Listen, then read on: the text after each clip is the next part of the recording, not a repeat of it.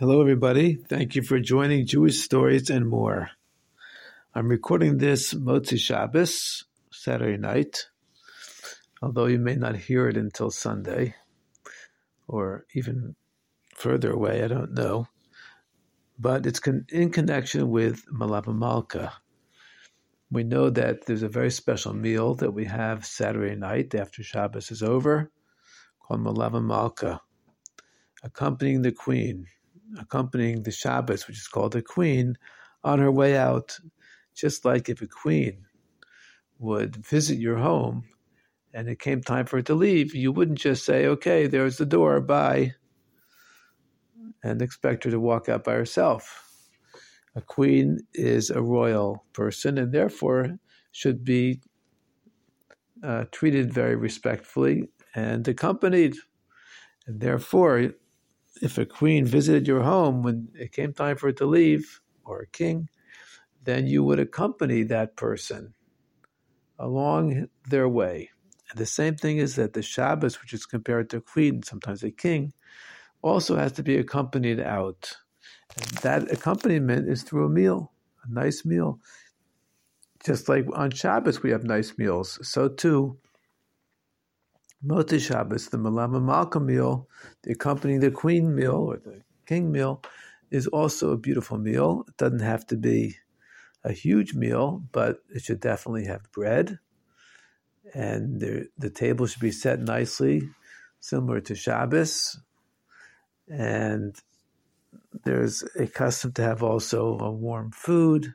Some have a custom to have a hot liquid. Some have a custom to put candles in order that not a, don't don't say a blessing on the candles, but just to light candles. And all of these customs are in order to make the meal uh, an important meal. In any case, one of the most important elements of the meal is a story. Divrei Torah, of course, but uh, there's a very strong custom to tell a story of a tzaddik as I've told the story before, that once someone asked the Rebbe, is it true that telling a story of a tzaddik on Motzei Shabbos, Saturday night, at the Melava Malka is a segula, is fortuitous for parnasa, for wealth. And the Rebbe answered not only on um, Motzei Shabbos, but any time. Not only about the Baal Shem Tov, but about any tzaddik. I think I might have said tzaddik in the first place, but the question was about the Baal Shem Tov that have been answered, not only the Baal Shem Tov, but any tzaddik. And not only is it a segula, is it fortuitous for parnasa, for a livelihood, but for everything. So it's always a good idea tell stories of tzaddikim, and we see that the Torah is full of stories of tzaddikim. Full. In any case, the story for tonight is briefly as follows. The Rosh Yeshiva here in Cincinnati told this story that once, some years after the yeshiva had started, the yeshiva is now about 18 years old, the financial situation of the yeshiva was very, very, very difficult. So much so that the Rosh Yeshiva himself didn't know what to do. It seemed like a hopeless situation. He owed a lot of money to teachers, had to be paid by the next day. There were other expenses, and there just did not seem to be a source for the money that was needed. A yeshiva has to be financially solid. They can't live on air. The bochurim have to eat. The teachers have to be paid. The bills have to be paid. The electricity, um, whatever. Everything has to be done uh, with financial stability. So the Rosh Yeshiva sat down and wrote a letter to the Rebbe. And he wrote I don't understand, the Rebbe. Here I'm trying to make a yeshiva, which is mamish in the ruach of the Rebbe, mamish teaching the Bachram how the Rebbe taught us, and with the passion and so forth, and we're not we're not surviving. The yeshiva is not surviving. There is so much financial hardship. We can't go on like this. I don't know what to do. And he felt very, very bad about it.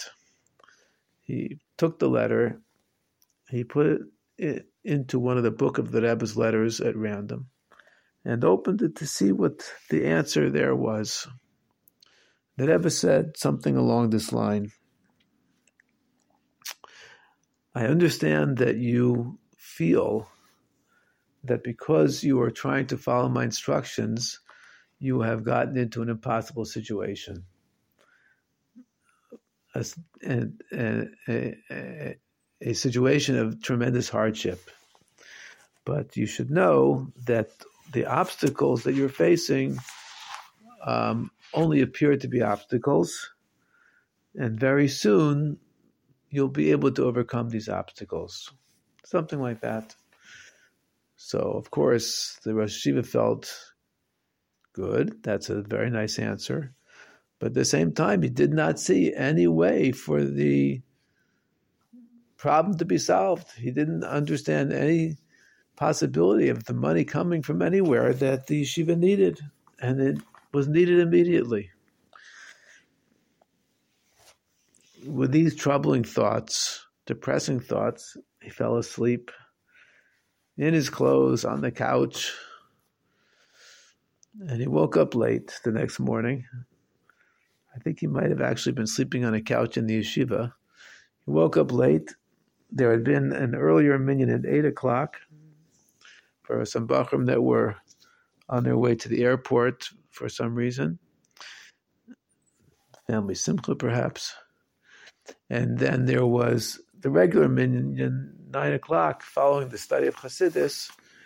But the Rosh Shiva had been up very late and was had woken up late. By the time he got back from the mikveh, it was already nine thirty, and the Bachram who were on the way to the airport were about to leave. But as he came in, came into the dining room, the Bachram said Rabbi, we just had the strangest thing happen. Somebody drove up in a nice car. In fact, he had a driver. He came out of his car and he asked to come into the yeshiva. So we let him in and he said, Where is the rabbi? Where's the rabbi of the yeshiva? So we said, Well, we don't know. He should be here pretty soon. And meanwhile, we brought him a little tour around the yeshiva. We showed him the yeshiva. Went around the yeshiva, and then we danced with him a little bit. We put on tefillin with him. Uh, you know, we tried to give him a nice time, but we didn't know who he was. And before he left, he gave us his card and he said, Please tell the rabbi to call me. And they gave him the card. Rosh Yeshiva looked at the card. It said on there the name of a big gavir, a very, very wealthy person who gave a lot of money to um, institutions in the city, Orthodox institutions, but a person that had not given anything to the yeshiva for many years. The Rosh Yeshiva had been trying to get this person to give money, and he had not given any money.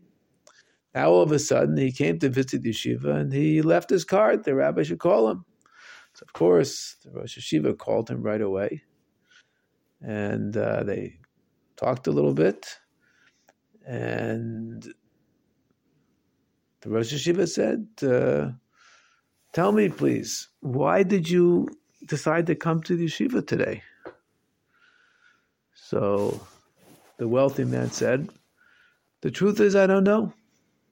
I just had a feeling that I should come to the yeshiva today. So I came. The Rosh Yeshiva said, you know, I'm very, very sorry that I was not here when you were here. It was an unusual, very late night. Um, but I will tell you why you came to the yeshiva. You see, we have a very, very difficult financial situation.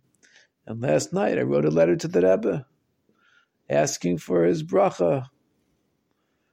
And uh, his bracha was that you should come to the yeshiva.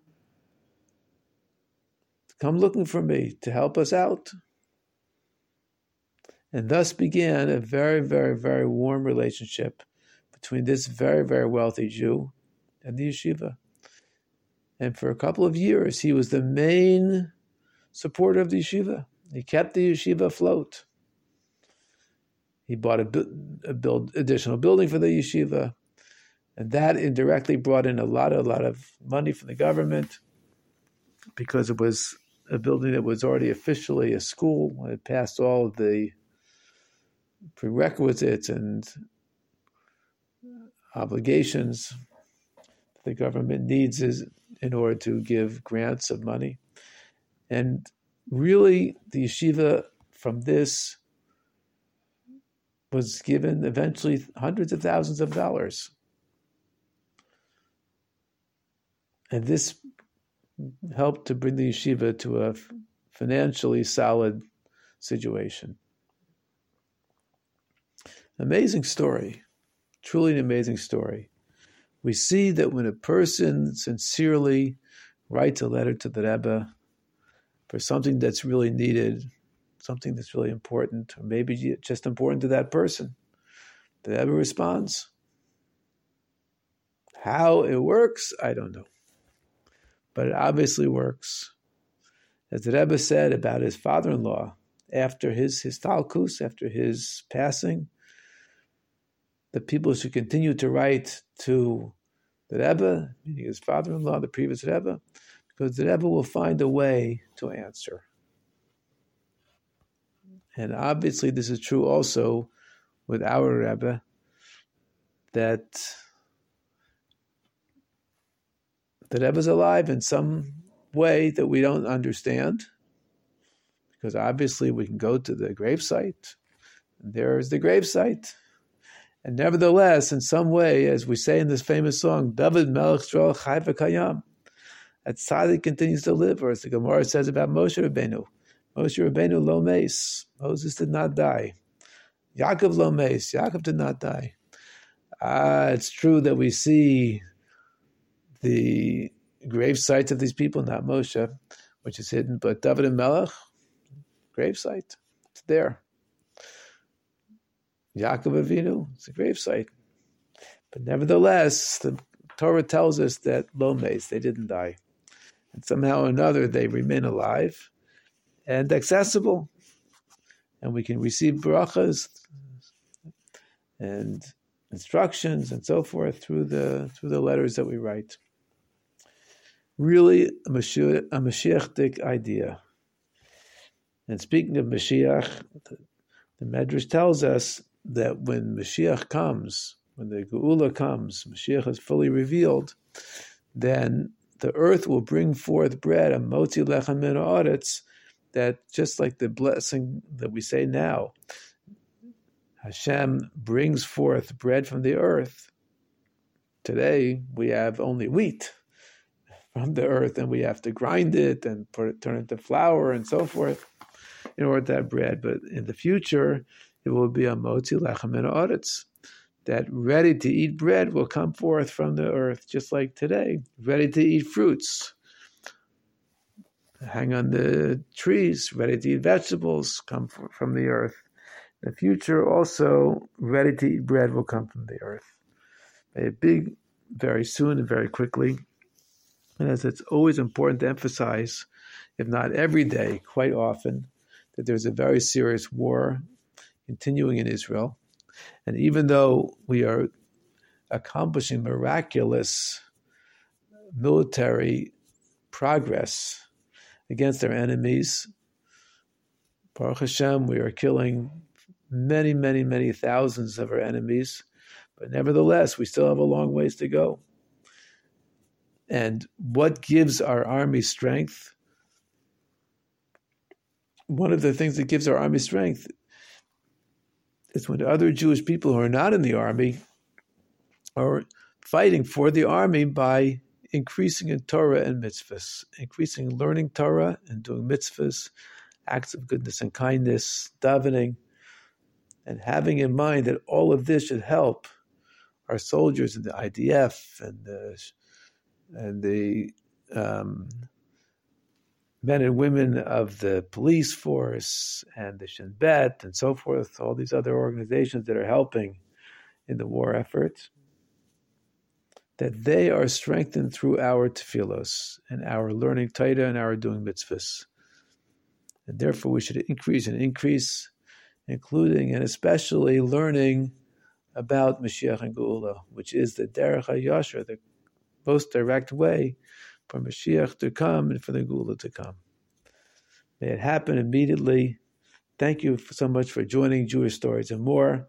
And thank you especially for your efforts in Torah and in mitzvahs.